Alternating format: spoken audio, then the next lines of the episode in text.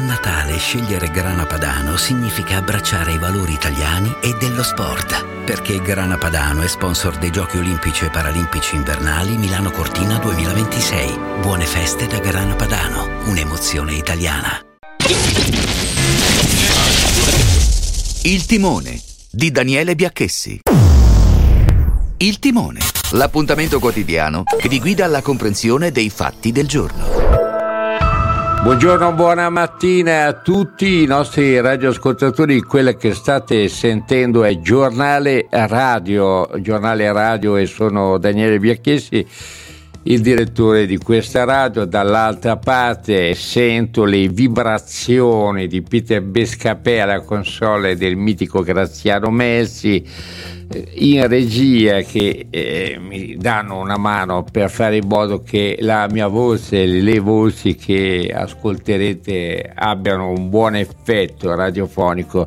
Il nostro racconto parte dalla Commissione europea che cambia idea sull'utilizzo sostenibile dei pesticidi e ritira il regolamento che è stato contestato dagli agricoltori per ripresentare una nuova normativa meno stringente. Si tratta di un altro tassello del Green Deal europeo, il progetto principe del mandato di Ursula von der Leyen alla guida della Commissione che rischia quindi di morire anche in vista delle prossime elezioni europee di giugno. La norma è stata bocciata dal Parlamento europeo, ormai arenata in Consiglio europeo. Sulla decisione pesano anche le proteste a livello europeo da parte degli agricoltori scesi in strada contro le restrizioni proposte da Bruxelles. Per questo la Presidente della Commissione chiede toni più dialoganti, un confronto sincero con tutte le parti in causa e il dietrofront dell'Europa sui pesticidi non ferma però la marcia dei trattori in Italia. La protesta continua e punta dritto sulla capitale ormai i trattori sono alle porte e sul palco di Sanremo anche. Il fronte degli agricoltori però non è compatto. Venerdì vedrete un corteo con i trattori sul raccordo di Roma, ha annunciato il leader di riscatto agricolo Salvatore Fais, il movimento che poche settimane ha già raccolto numerose adesioni, mosso decine di mezzi radunati in questo momento sulla Nomentana. Una manifestazione dunque parallela a quella lanciata dal CRA Agricoltori Traditi, guidati dal volto più noto della protesta in Italia che abbiamo avuto ieri ospite all'attimo fuggente Danilo Calvani. Intanto però andiamo alla sostanza, come spesso accade qui sul giornale radio, è braccio di ferro nella maggioranza sull'esenzione dei redditi dominicali e agrari dal computo dell'IRPEF, se infatti ormai quasi certo che nel mille proroghe entrerà probabilmente come emendamento dei relatori una misura in questo senso, restano ancora da definire i contorni, soprattutto la soglia sotto la quale prevedere la proroga dello sconto in vigore fino allo scorso anno. C'è infatti l'ipotesi che vengano salvaguardati solo i piccoli proprietari, anche perché le coperture necessarie per esentare tutti arriverebbero ad una cifra poco sostenibile, questa sì, cioè di 250 milioni. Qui con me c'è Paolo Serzo, sentiamo il focus proprio sulla protesta degli agricoltori.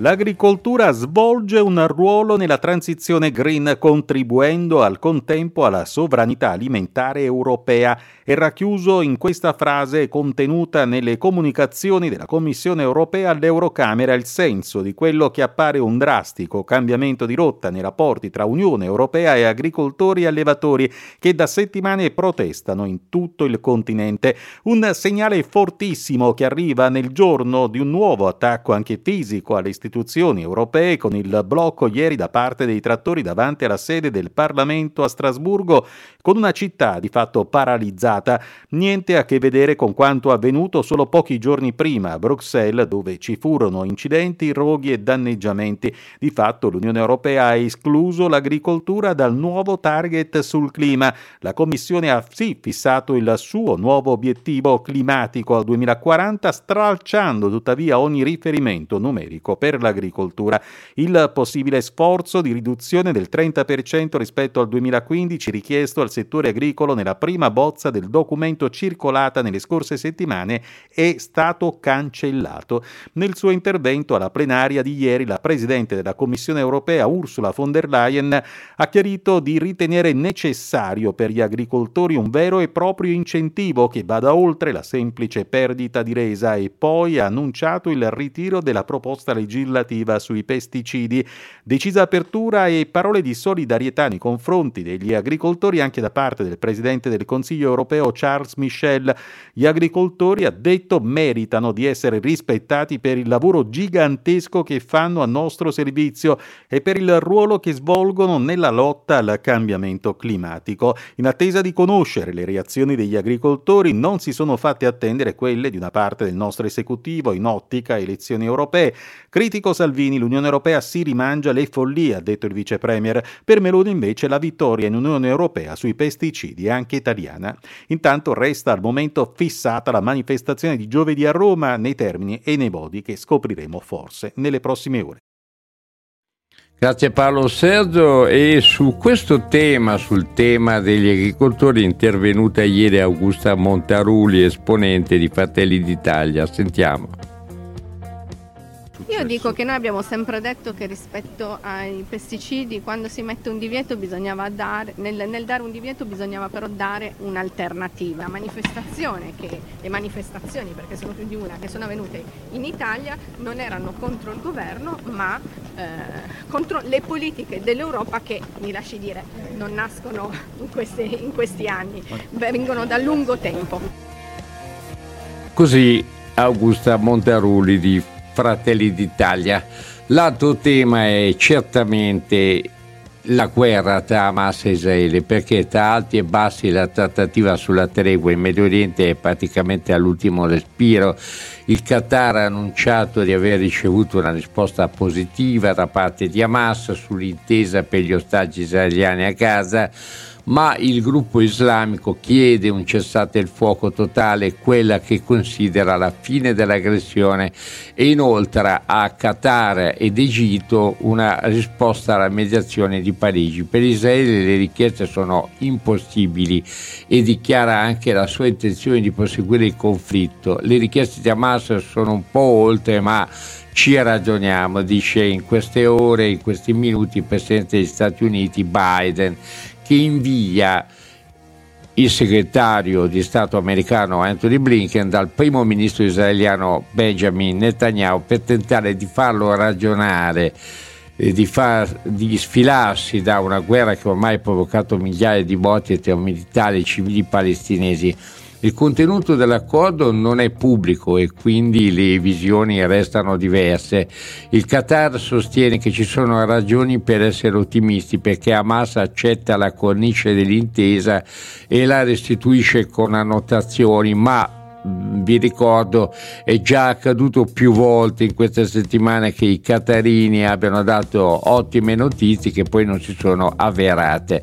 Blinken se la cava con affermazioni meno trionfalistiche, si attiene a toni diplomatici e dice c'è ancora molto lavoro da fare ma crediamo ancora nella possibilità di raggiungere un cessate il fuoco. Hamas nella sua dichiarazione ufficiale include gli stessi paletti che hanno frenato la firma dell'accordo che non riguarda, eh, ricordo, la fine della guerra, ma uno stop delle ostilità lungo e significativo. Sta di fatto che al momento, cari ascoltatori, il negoziato si sta muovendo sotto traccia mentre il conflitto compie un cambio di passo per Hamas e Israele.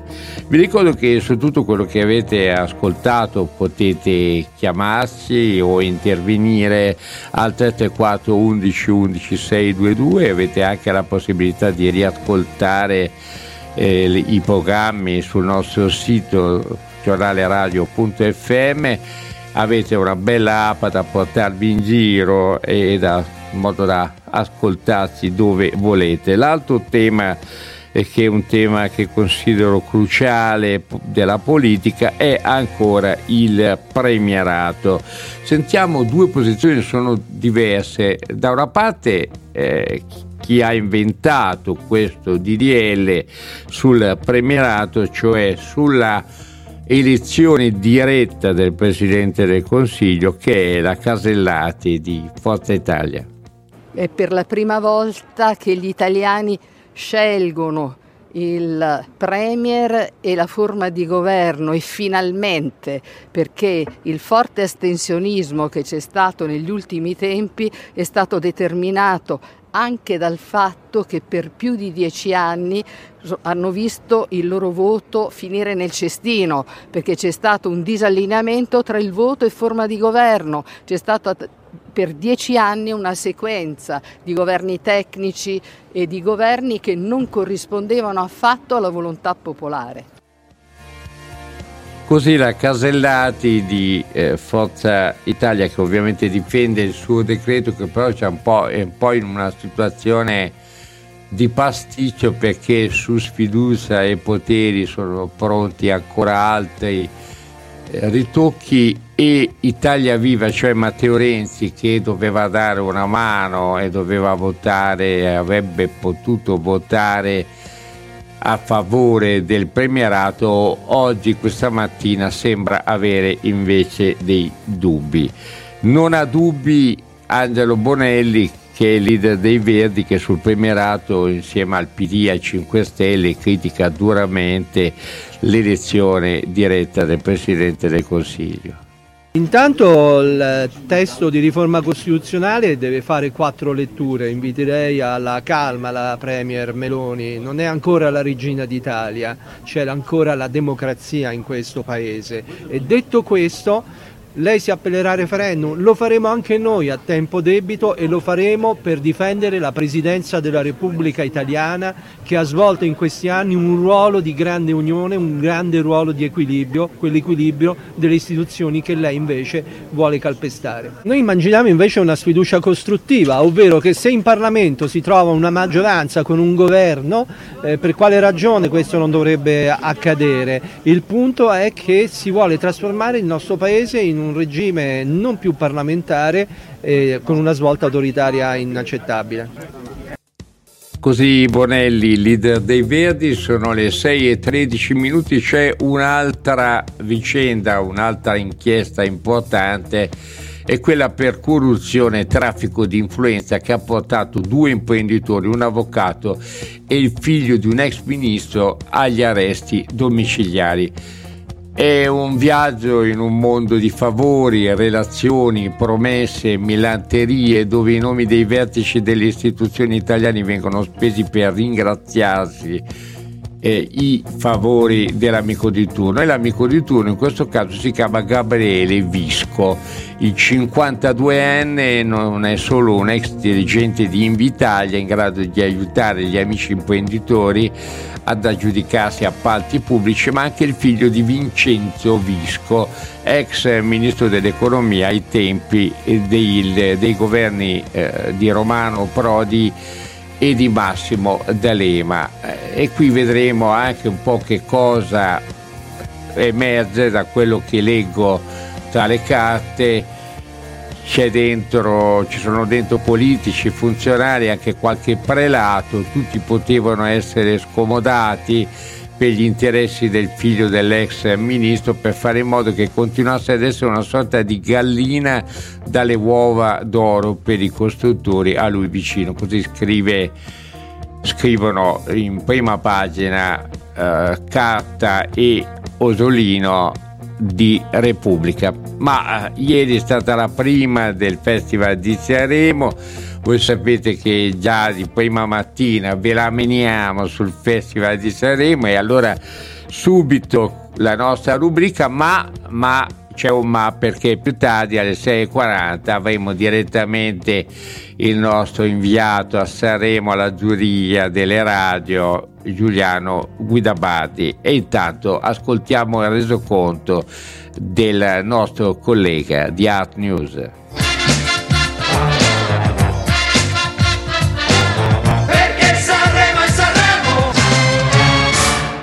Buongiorno da Nicola Zaltieri e da Sanremo. Prima serata del festival che è filata liscia e ben oltre le aspettative, un ritmo incalzante e continuo che ci ha permesso di ascoltare i 30 artisti in gara. Serata che si è conclusa alle 2 di notte precise, quindi il leggero anticipo rispetto alle 2.18 previste da scaletta. Una serata caratterizzata dal bianco e dal nero, quasi la metà dei cantanti infatti ha scelto queste tonalità negli outfit apre la fanfara del quarto reggimento a cavallo dei carabinieri, poi Marco Mengoni lancia l'edizione numero 74. Il cantante torna più tardi per un medley da applausi a scena aperta, ovazioni anche per Fiorella Mannoia e Loredana Bertè. Abbiamo la prima classifica della sala stampa TV e web, quindi le prime 5 posizioni. Quinto posto Mahmood con tuta gold. Quarto posto Diodato con Ti muovi. Terzo posto Annalisa, sinceramente. Secondo posto Angelina Mango, La Noia e al primo posto, come da pronostici della vigilia era stata la più apprezzata dalla sala stampa e lo è stato anche questa sera, Loredana Bertè con Pazza. Torniamo ad ascoltare anche le voci dei protagonisti, in questo caso parliamo di Irama che ci racconta come è nata la collaborazione con Riccardo Cocciante nella serata delle cover di venerdì. Diciamo che Riccardo Cocciante è una leggenda e qui sono onorato che venga a fare il duetto con me, non sia appunto qua come, come super ospite, per me questa è una cosa, una cosa incredibile, è una cosa che mi riempie da una parte di orgoglio e dall'altra anche di responsabilità Concludiamo con Alessandra Amoroso, in uno dei momenti più toccanti ed emozionanti nelle ore precedenti al festival. La cantante infatti legge gli insulti e le offese che ha ricevuto dai social dopo non aver firmato un autografo ad un fan. Per rispetto però taglieremo le parti in cui appunto legge queste offese. Nell'ultimo anno io sono caduta e oggi sono qui a raccontarvi la mia versione di questa storia. Una valanga d'odio mi ha investita da un giorno all'altro e non parlo dei meme su cui ho sempre scherzato per prima, ma parlo degli insulti molto gravi e delle minacce di morte che mi arrivavano quotidianamente. Credo che il modo migliore per farvi capire quello che è successo sia farvelo in qualche modo vedere. La sala stampa ha quindi cambiato un po' le carte in tavola, votando nomi che almeno alla vigilia non erano dati tra i più papabili, se escludiamo Angelina e Annalisa. Attenzione però, perché da questa sera entrano in campo anche le radio e il televoto, quindi il pubblico, che possono cambiare nuovamente la classifica. Vedremo se già da stasera qualcuna delle 15 canzoni presenti si farà strada più delle altre e se davvero riuscirà ad entrare nella mente del pubblico di Sanremo. A presto per un nuovo aggiornamento. Un saluto da Nicola Zaltieri. Molto bene Nicola, grazie. Sono le 6.19. Vi ricordo il nostro numero di WhatsApp 334 11 11 622 e ora la musica.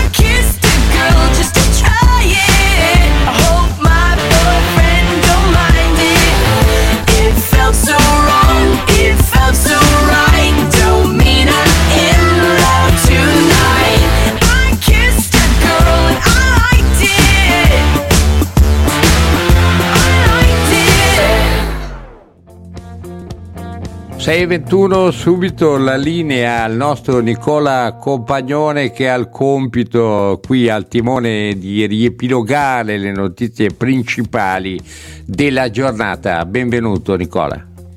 Direttore, buongiorno. Questo è sicuramente il giorno post Sanremo. Infatti, ieri tra canzoni e gag si è, eh, insomma, è calato il sipario sulla prima, edizione, sulla prima serata di questa nuova edizione del festival. Nella classifica provvisoria della sala stampa, il podio è tutto al femminile. Al primo posto Loredana Bertè, seguita da Angelina Mango e terza Annalisa, mentre Diodato e Mahmood occupano rispettivamente il quarto e il quinto posto. Eh, per quanto riguarda la prima serata, al fianco di Amadeus eh, c'è stato il co-conduttore Marco Mengoni, vincitore della scorsa edizione sorpresa anche per l'arrivo sul palco dell'Ariston di Zlatan e dell'ex calciatore Zlatan Ibrahimovic. Intanto, direttore sempre da Sanremo, Amadeus ha rinnovato l'invito eh, agli, agli, agricoltori a raggiungere Sanremo e salire sul palco. E ieri a Strasburgo eh, i, mm, i, manifestanti hanno bloccato l'ingresso eh, dell'Europarlamento. Sono arrivati i primi risultati. Infatti, la Presidente della Commissione europea von der Leyen ha annunciato un piano di incentivi per gli agricoltori europei e il ritiro oh, di una proposta normativa sui pesticidi. Eh, sul insulta la Premier Meloni parlando di successo italiano mentre attaccano le opposizioni. Governo immobile ha accusato la leader Dem Schlein che annuncia un incontro anche eh, con la categoria nei prossimi giorni, categoria che ha annunciato a Roma un corteo di 500 trattori sul raccordo anulare. Eh, passiamo alla cronaca, direttore a Ferrara due persone sono morte all'interno di un camper andato a fuoco in un parcheggio, le cause del rogo sono ancora al vaglio degli inquirenti, eh, all'interno del, mm, del mezzo pare ci fossero anche due bombole di GPL che sarebbero stato, state la causa dell'esplosione. Pagina di esteri, il conflitto in Medio Oriente si ehm, muovono le trattative sulla tregua e le rilascio di ostaggi tra Israele e Hamas, ma si muovono in maniera negativa in quanto appunto Hamas ha proposto un'intesa sugli ostaggi, ma serve un cessate il fuoco totale, no secco che arriva da parte di, Isle- di, di Israele. Eh, il segretario di Stato americano Blinken è in missione nella regione ha annunciato che oggi discuterà con Israele eh, questa proposta, la risposta appunto appunto di, eh, di, Hamas e gli stessi Stati Uniti denunciano anche nuovi e molteplici attacchi Houthi nel Mar Rosso e nel Golfo di Aden. Per quanto riguarda il conflitto tra Russia e Ucraina, stallo americano. Per quanto riguarda gli Houthi a Kiev, la Camera statunitense ha infatti respinto come auspicato dalla Casa Bianca, un disegno di legge per, ehm, proposto dai, Repubblic- dai, repubblicani che prevedeva nuovi aiuti a Israele, ma non all'Ucraina. Eh, se non fermiamo Putin potrebbe attaccare un paese della Nato, ehm, appunto ha fatto sapere il, il, ehm, il presidente della, degli Stati Uniti eh, Joe Biden. Continuano gli attacchi anche sul territorio ucraino, 31 attacchi russi nella notte nella regione di Sumi, bombe anche su Kharkiv, morto un bambino. Al momento da Roma è tutto, direttore, ti restituisco la linea. Molto bene, grazie al nostro Nicola Compagnone che sentiremo intorno alle 6.48. Do il benvenuto ad un analista di geopolitica, Giuseppe Dentice, che eh, spesso è con noi. Buongiorno, buona mattina, ben ritrovato. Buongiorno direttore, buon, buongiorno a tutti. Dunque, Dentice, da quello che vedo, eh, questa trattativa sulla tregua in Medio Oriente è praticamente all'ultimo respiro. Il Qatar ha annunciato di aver ricevuto una risposta positiva da parte di Hamas, lo avete sentito anche eh, sia nella nostra apertura, nel nostro corsivo di di questa mattina, però come ho ricordato è già accaduto più volte in queste settimane che il Qatar abbia dato delle ottime notizie che poi alla fine non si sono avverate. Secondo lei, eh, Dentice, dove sta il punto eh, di frizione maggiore? Perché non si arriva alla, ad una firma della trattativa? Dove stanno in questo momento le posizioni di Hamas e di Israele?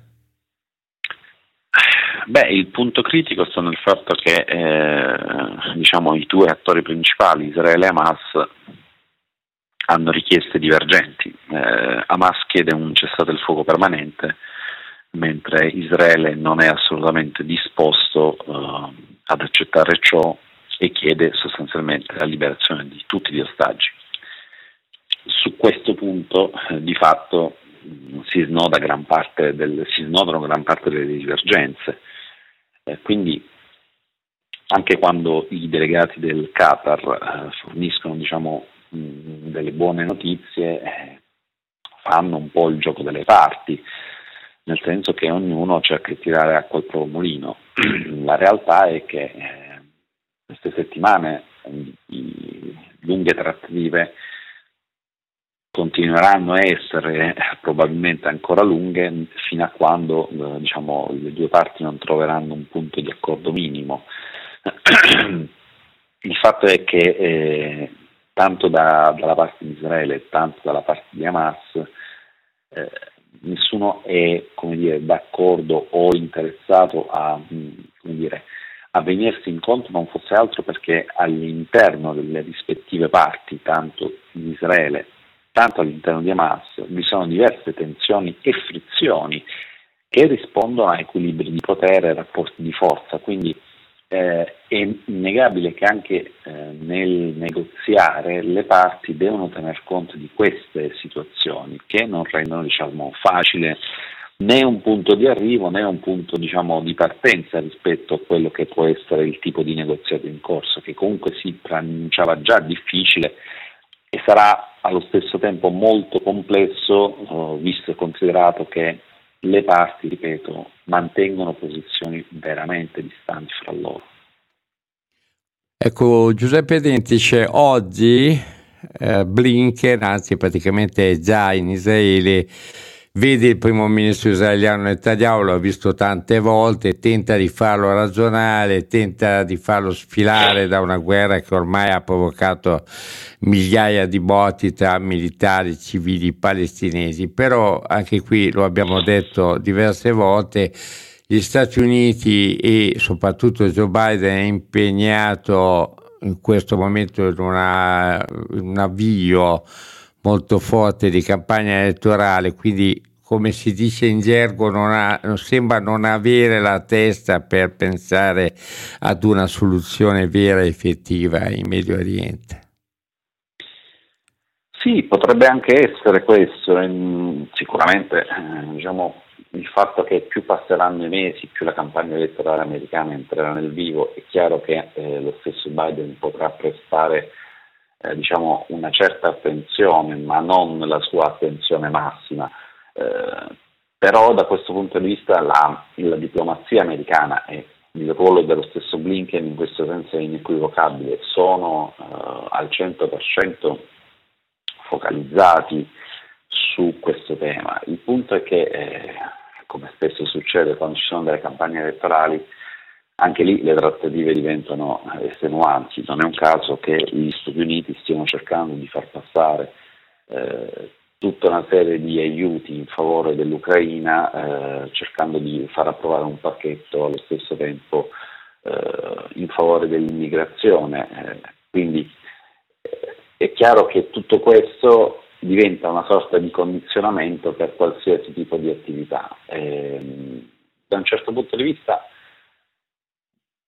è dire, legato a dinamiche interne, dall'altro uh, si spiega con necessità anche di politica estera e di, eh, dire, di, attenzione verso determinati temi. Quindi questo per dire quanto di fatto eh, il ruolo degli Stati Uniti oggi non può venire meno e non verrà meno neanche nei prossimi mesi, ma comunque sarà un tema condizionato da quello che è lo sviluppo eh, domestico e della campagna elettorale, salvo ovviamente ulteriori sorprese come quelle che ci sono state già di recente sul ruolo eh, di Trump e un eventuale eh, diciamo, processo a carico dell'ex presidente prima del previsto.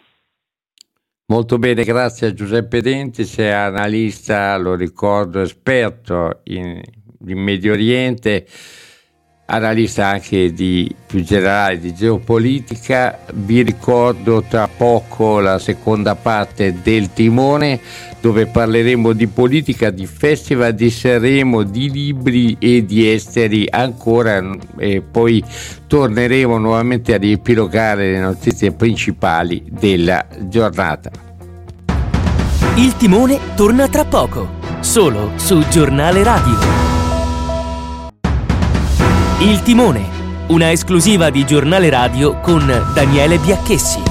6.33, giornale radio, eh, ricordo il timone, tutti i giorni dalle 6 alle 7 racconto dall'Italia e dal mondo, tra poco parleremo di politica con eh, il nostro Marco Trombetta e ci collegheremo con Giuliano Guidabardi che si trova a Sanremo, si trova a Sanremo spiegheremo poi perché. Guida Bardi sta a Sanremo. Eh, la cronaca in diretta con Nicola Compagnoni, il libro di oggi lo ha scritto Donata Carelli, Io Madre Mai, e poi la chiusura con il viaggio di Gabriele Cappi, la sua rubrica del focus sulle notizie di esteri. Fuck you, any mom, any sister, any job, any broke ass car, and that's shit you call art. Fuck you, any friends that I'll never see again. Everybody but your dog, you can all fuck off. I swear I meant to mean the best when it ended. Even tried to bite my tongue when you started shit. Now you're texting my friends, asking questions. They never even liked you in the first place. Dated a girl that I hate for the attention. She only made it two days, what a connection. It's like you'd do anything for my affection. You're going all about it in the worst ways.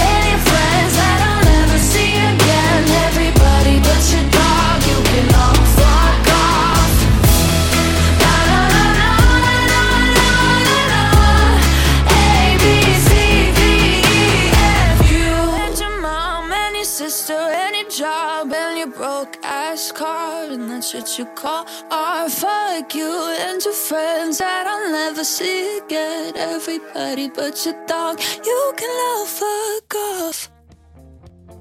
6.37, subito la linea Marco Trombetta, l'agenda politica della giornata.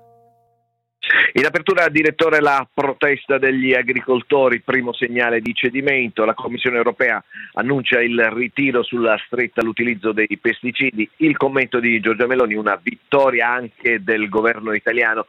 Sostenibilità ambientale, sì, ma nel rispetto del lavoro, ha detto. Lolo Brigida, recepita la nostra linea. La Lega propone la riduzione dell'IRPEF, si parla di sconto sul gasolio, i trattori sono fermi alle porte di Roma in attesa di entrare in città, slittata da giovedì a venerdì, queste le voci, la manifestazione di protesta tra le vie del centro della capitale, ministeri, Palazzo Chigi e Parlamento presidiati dalle forze dell'ordine.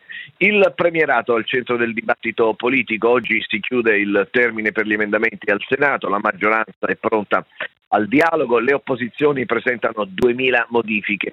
Si teme un ridimensionamento della figura del Presidente della Repubblica, norma antiribaltone, la più grande novità. Se cade il capo del governo eletto dagli italiani si torna al voto. Renzi apre al centrodestra. Sempre al Senato, l'eliminazione del reato di abuso d'ufficio, ostruzionismo di PD e 5S, alleanza Verdi e Sinistra Italiana sulla stessa linea, sarà bocciata dalla Corte Costituzionale. Sotto attacco anche la norma Bavaglio sull'informazione. Alla Camera l'autonomia differenziata. Domani inizia la discussione in aula. Calderoli in Veneto con le prime nove competenze si può applicare subito anche senza attendere i LEP, i livelli essenziali delle eh, prestazioni. Tajani, atteso sempre domani a Montecitorio per l'informativa su Ilaria Salis. Chiudiamo con i giornali. Il Corriere sostegno all'Ucraina, punto fermo per il PD, intervista a Lorenzo Guerini, ancora sul Corriere dai popolari messaggio a Giorgia Meloni, Orban un ostacolo al dialogo, il premier ungherese verso il gruppo dei conservatori e riformisti. Repubblica, intervista a Tridico, l'ex presidente dell'Inps, mi candido al sud per i 5S, l'alternativa alla destra si costruisce con il PD. È tutto, giornale radio, Roma, Marco Trombetta. Grazie Marco Trombetta e do subito il benvenuto a Giuliano Guidabati che si trova a Sanremo. Ciao Giuliano. E buongiorno direttore, buongiorno a te, alle tue ascoltatrici e ai tuoi ascoltatori. Subito la classifica, quindi subito la ciccia. Loredana Bertè, Angelina, Mango, Annalisa, Diodato, Mahmoud. Le, le cinque eh, che escono bene dalla prima serata del Festival di Sanremo. Innanzitutto eh, tu sarai da oggi invece dentro nella giuria che riguarda le radio. In realtà, eh, e... in realtà questo io non te lo potrei dire e non se lo può dire perché la Noto Sondaggi, che è l'azienda che la RAI ha incaricato di gestire i sondaggi, fa firmare ai giornalisti un eh, accordo di riservatezza, per cui non si potrà eh, dire chi, chi, fa parte della giuria e che cosa potrà votare, Vabbè. una specie di, di, di piccolo accordo e quindi noi eh, siamo in mezzo ai giornalisti e, e lì in E sala via. stampa ci sono alcuni giornalisti che votano e altri che non votano.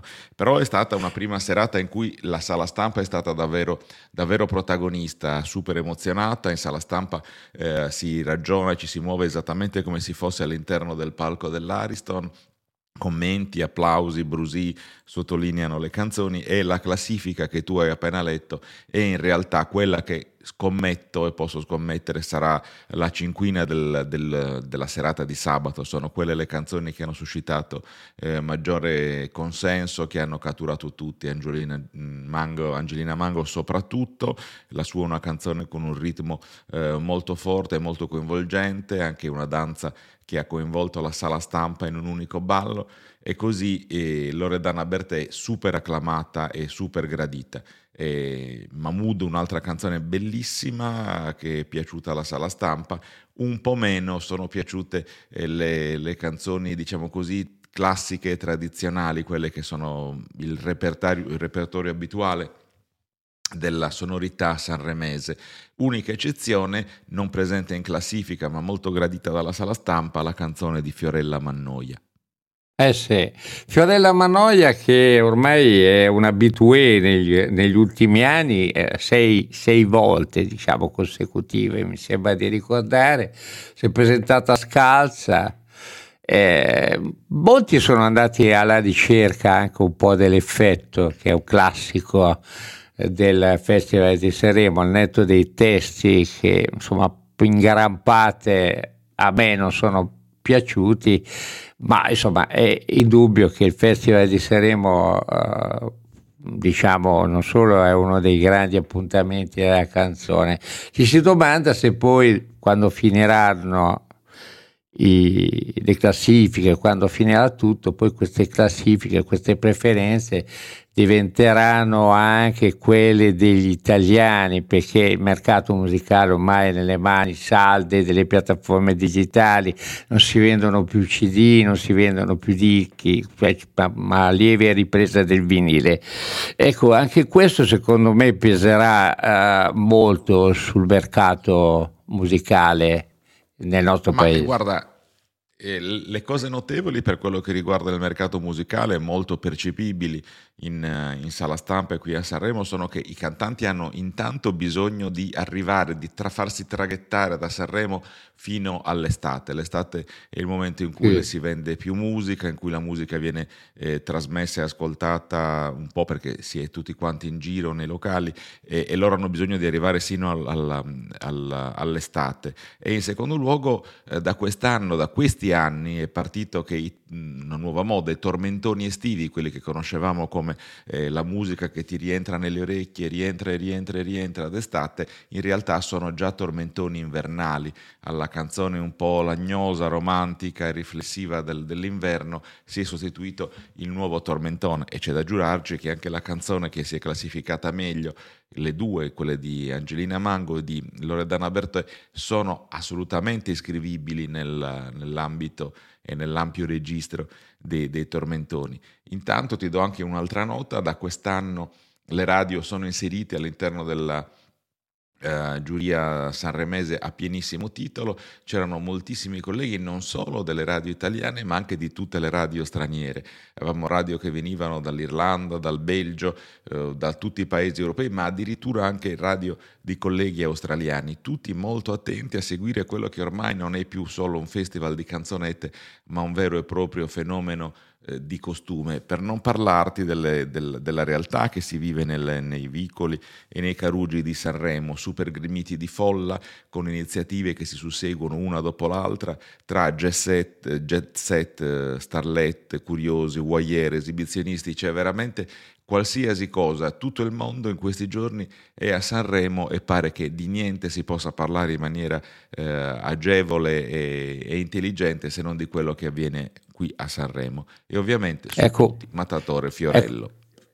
Ecco, e manca, e mancano i trattori, caro Giuliano Guidabardi, perché eh, trattori eh, hanno promesso di venire lì, di venire al Festival di Sanremo nei prossimi giorni. Ora eh, ci sarà una manifestazione degli agricoltori domani e venerdì e vedo anche che dal punto di vista della RAI eh, c'è in questo momento un po' di difficoltà eh, perché eh, la gestione diciamo di eh, di proteste che possono arrivare sostanzialmente fino a, non solo al palco di Sanremo ma davanti a milioni di persone molto. C'è stata anche una riunione dei vertici della RAI per sminare la protesta e al governo sia Giorgia Meloni che Loro Brigida temono quello che viene chiamato l'effetto Harrison. Questa possibilità di presenza dei degli agricoltori si sente lì in queste ore eh, oppure ma, no?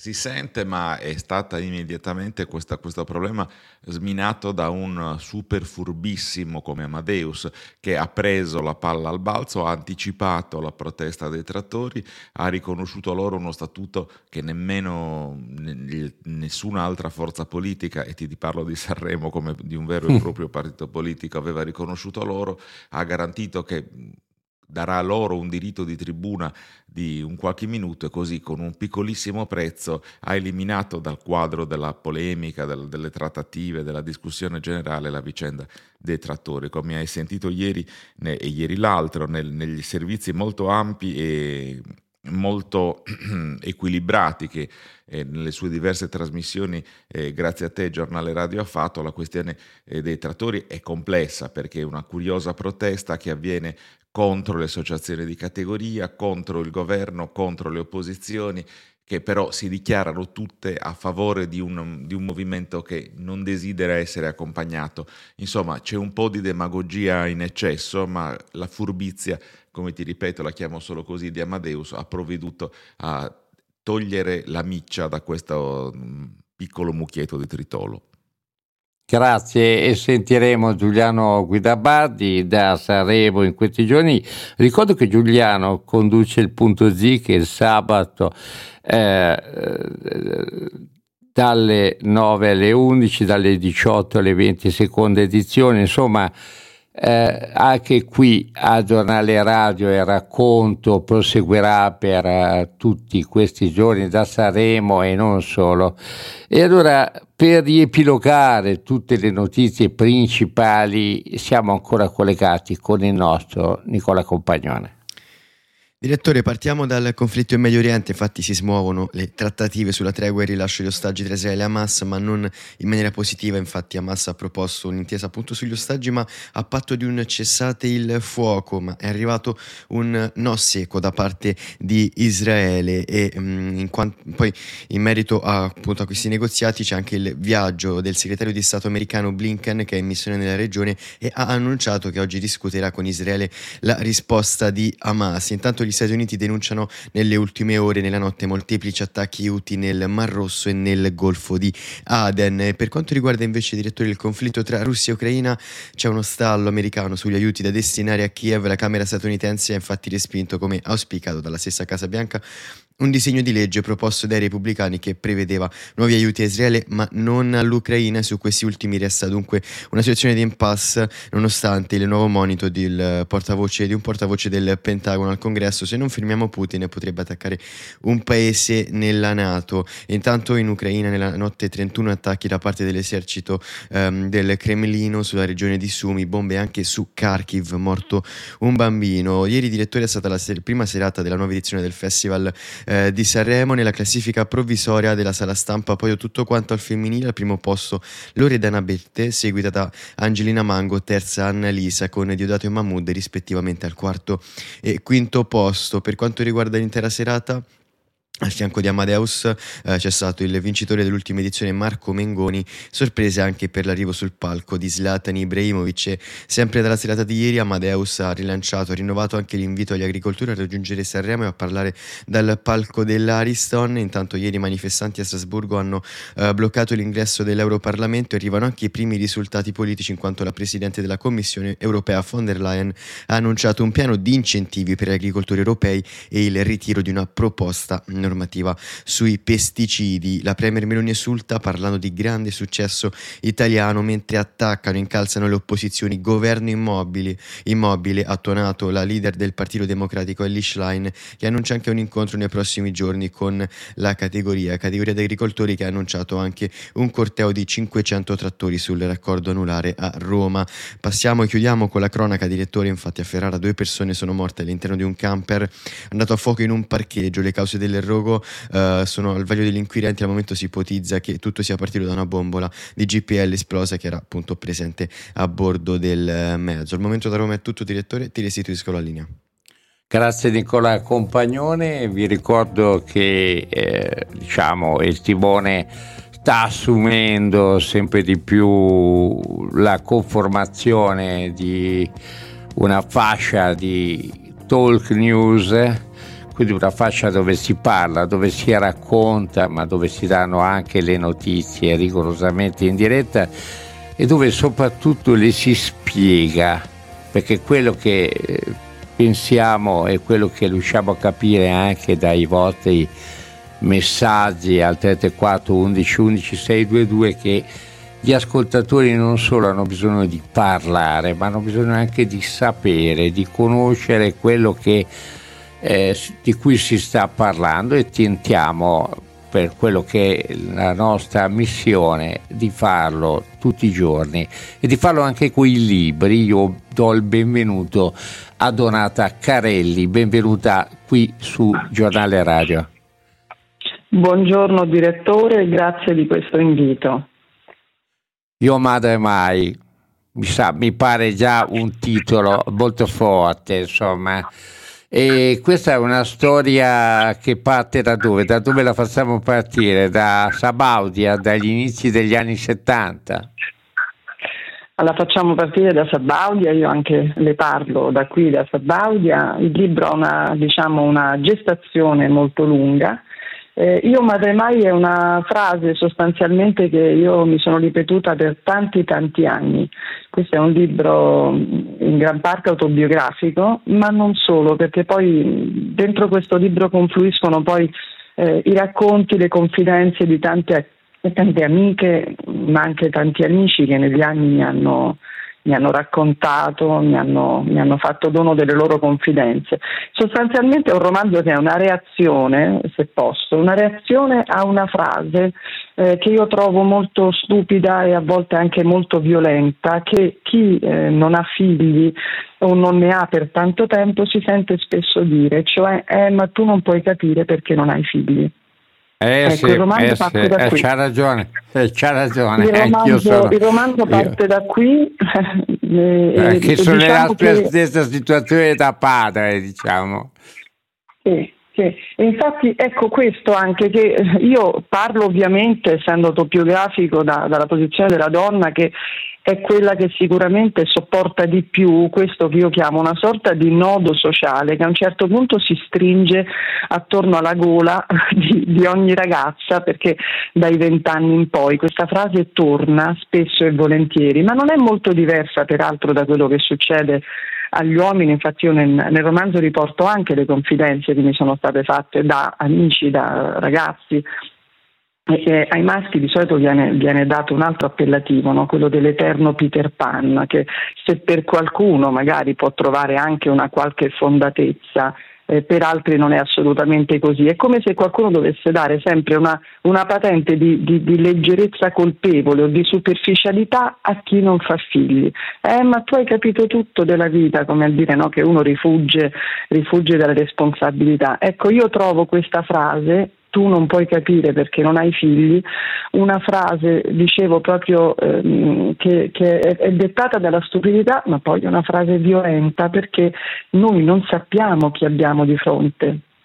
Di fronte possiamo avere storie di tutti i generi, possiamo avere qualcuno che lo ha deciso no? ragionevolmente, possiamo avere qualcuno che ha tentato tanto e non è riuscito, sta tentando ancora, può avere delle cicatrici ancora assolutamente non, non chiuse, non cicatrizzate, quindi noi chi siamo per dire una frase di questo genere? Ecco, se c'è una data di nascita libro, se c'è un punto da cui nasce l'idea, L'idea nasce da questa frase. E poi insomma c'è un, c'è un, viaggio dentro, c'è un percorso che racconta quello di ogni, di ogni ragazza che negli anni della sua formazione eh, o pensa già eh, all'idea di avere figli oppure allontana, come è stato per me, allontana questa idea da sé ripetendo come un mantra io madre mai e poi noi sappiamo anche quanti mai sono poi dei picchetti no, nella sabbia, io madre mai, e, e, si cerca di capire perché. E le motivazioni sono tante, composite, eh, alcune motivazioni sono sepolte dentro di noi. Ecco, Io Madre Mai racconta, racconta questo viaggio, questo percorso che a volte è doloroso e altre volte invece anche, è anche quasi comico perché succedono nel libro, ecco il libro non è un libro né tristanzuolo né pesante, è un libro che cerca di raccontarlo con leggerezza. Grazie, grazie alla scrittrice Donata Carelli in diretta PM.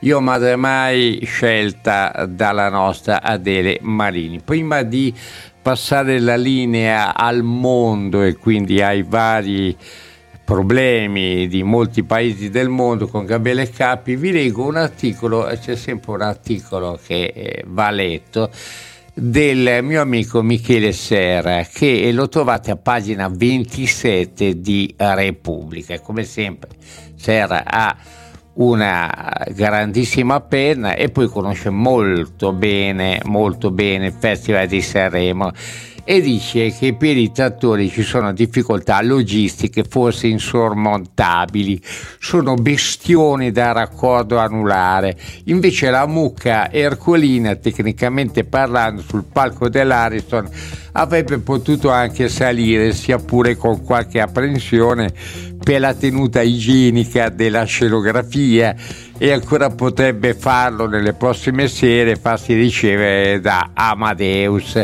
Ci fu un precedente, scrive Serra su Repubblica, anche se pare non ci sia discendenza diretta tra le due bestie, sempre una ercolina, sempre mucca, frisona se non ricordo male, nel 97 riuscì ad incontrare il Papa sull'onda dei moti per le famose quatelate, anche lì con l'Europa nelle vesti di esattore malvagio e i nostri compatrioti che rialzano la testa. Qualora Ercolina salisse sul palco Amadeus, proprio come tocca fare al Papa, saprà sicuramente avere parole di solidarietà e conforto per gli allevatori, gli agricoltori italiani, così come ne avrebbe per gli operai, i tecnici, gli ingegneri, i sacrestani, le sciatrici, le mamme, i militari, gli imprenditori, gli insegnanti, le ricercatrici, i cuochi e va avanti.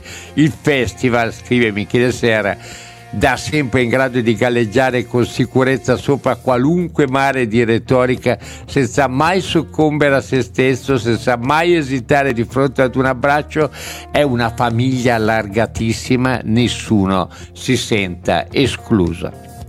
Chiede Sera, pagina 27, a Repubblica, sul Festival di Sanremo e non solo. E allora, subito la linea al nostro Gabriele Capi. Direttore, buongiorno, buon mercoledì a lei e a tutti gli ascoltatori. Restiamo in Europa, Ungheria. Cattivi numeri uno dopo il caso Ilaria Salis, adesso si oppongono alla Svezia nella Nato.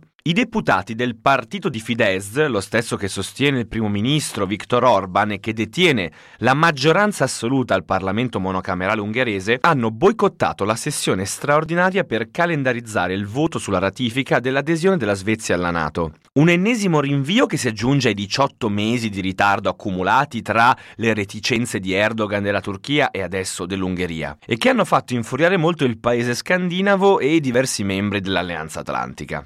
I legislatori di Fidesz, infatti, hanno il dente avvelenato nei confronti della Svezia, l'accusano di diffondere bugie sul governo di Orban e quindi stanno bloccando il processo di adesione alla Nato. Stoccolma quindi, una volta vinte le resistenze di Ankara, adesso deve riuscire a battere quelle di Budapest. Dopo il caso di Ilaria Salis, ecco l'Ungheria a essere l'unico paese, l'Alleanza Atlantica, a non volere la Svezia, la saga di Orban il cattivo. Continua, a domani!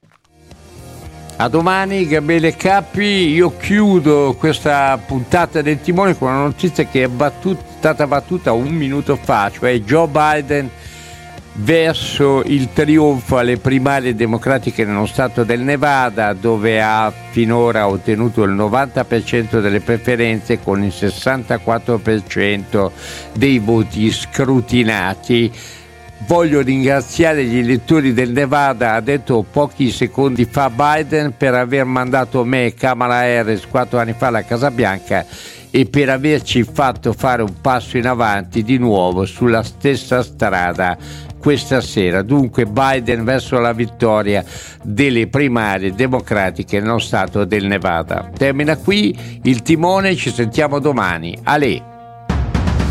Il timone una esclusiva di giornale radio con Daniele Biacchessi. A Natale scegliere Grana Padano significa abbracciare i valori italiani e dello sport, perché Grana Padano è sponsor dei Giochi Olimpici e Paralimpici Invernali Milano Cortina 2026. Buone feste da Grana Padano, un'emozione italiana.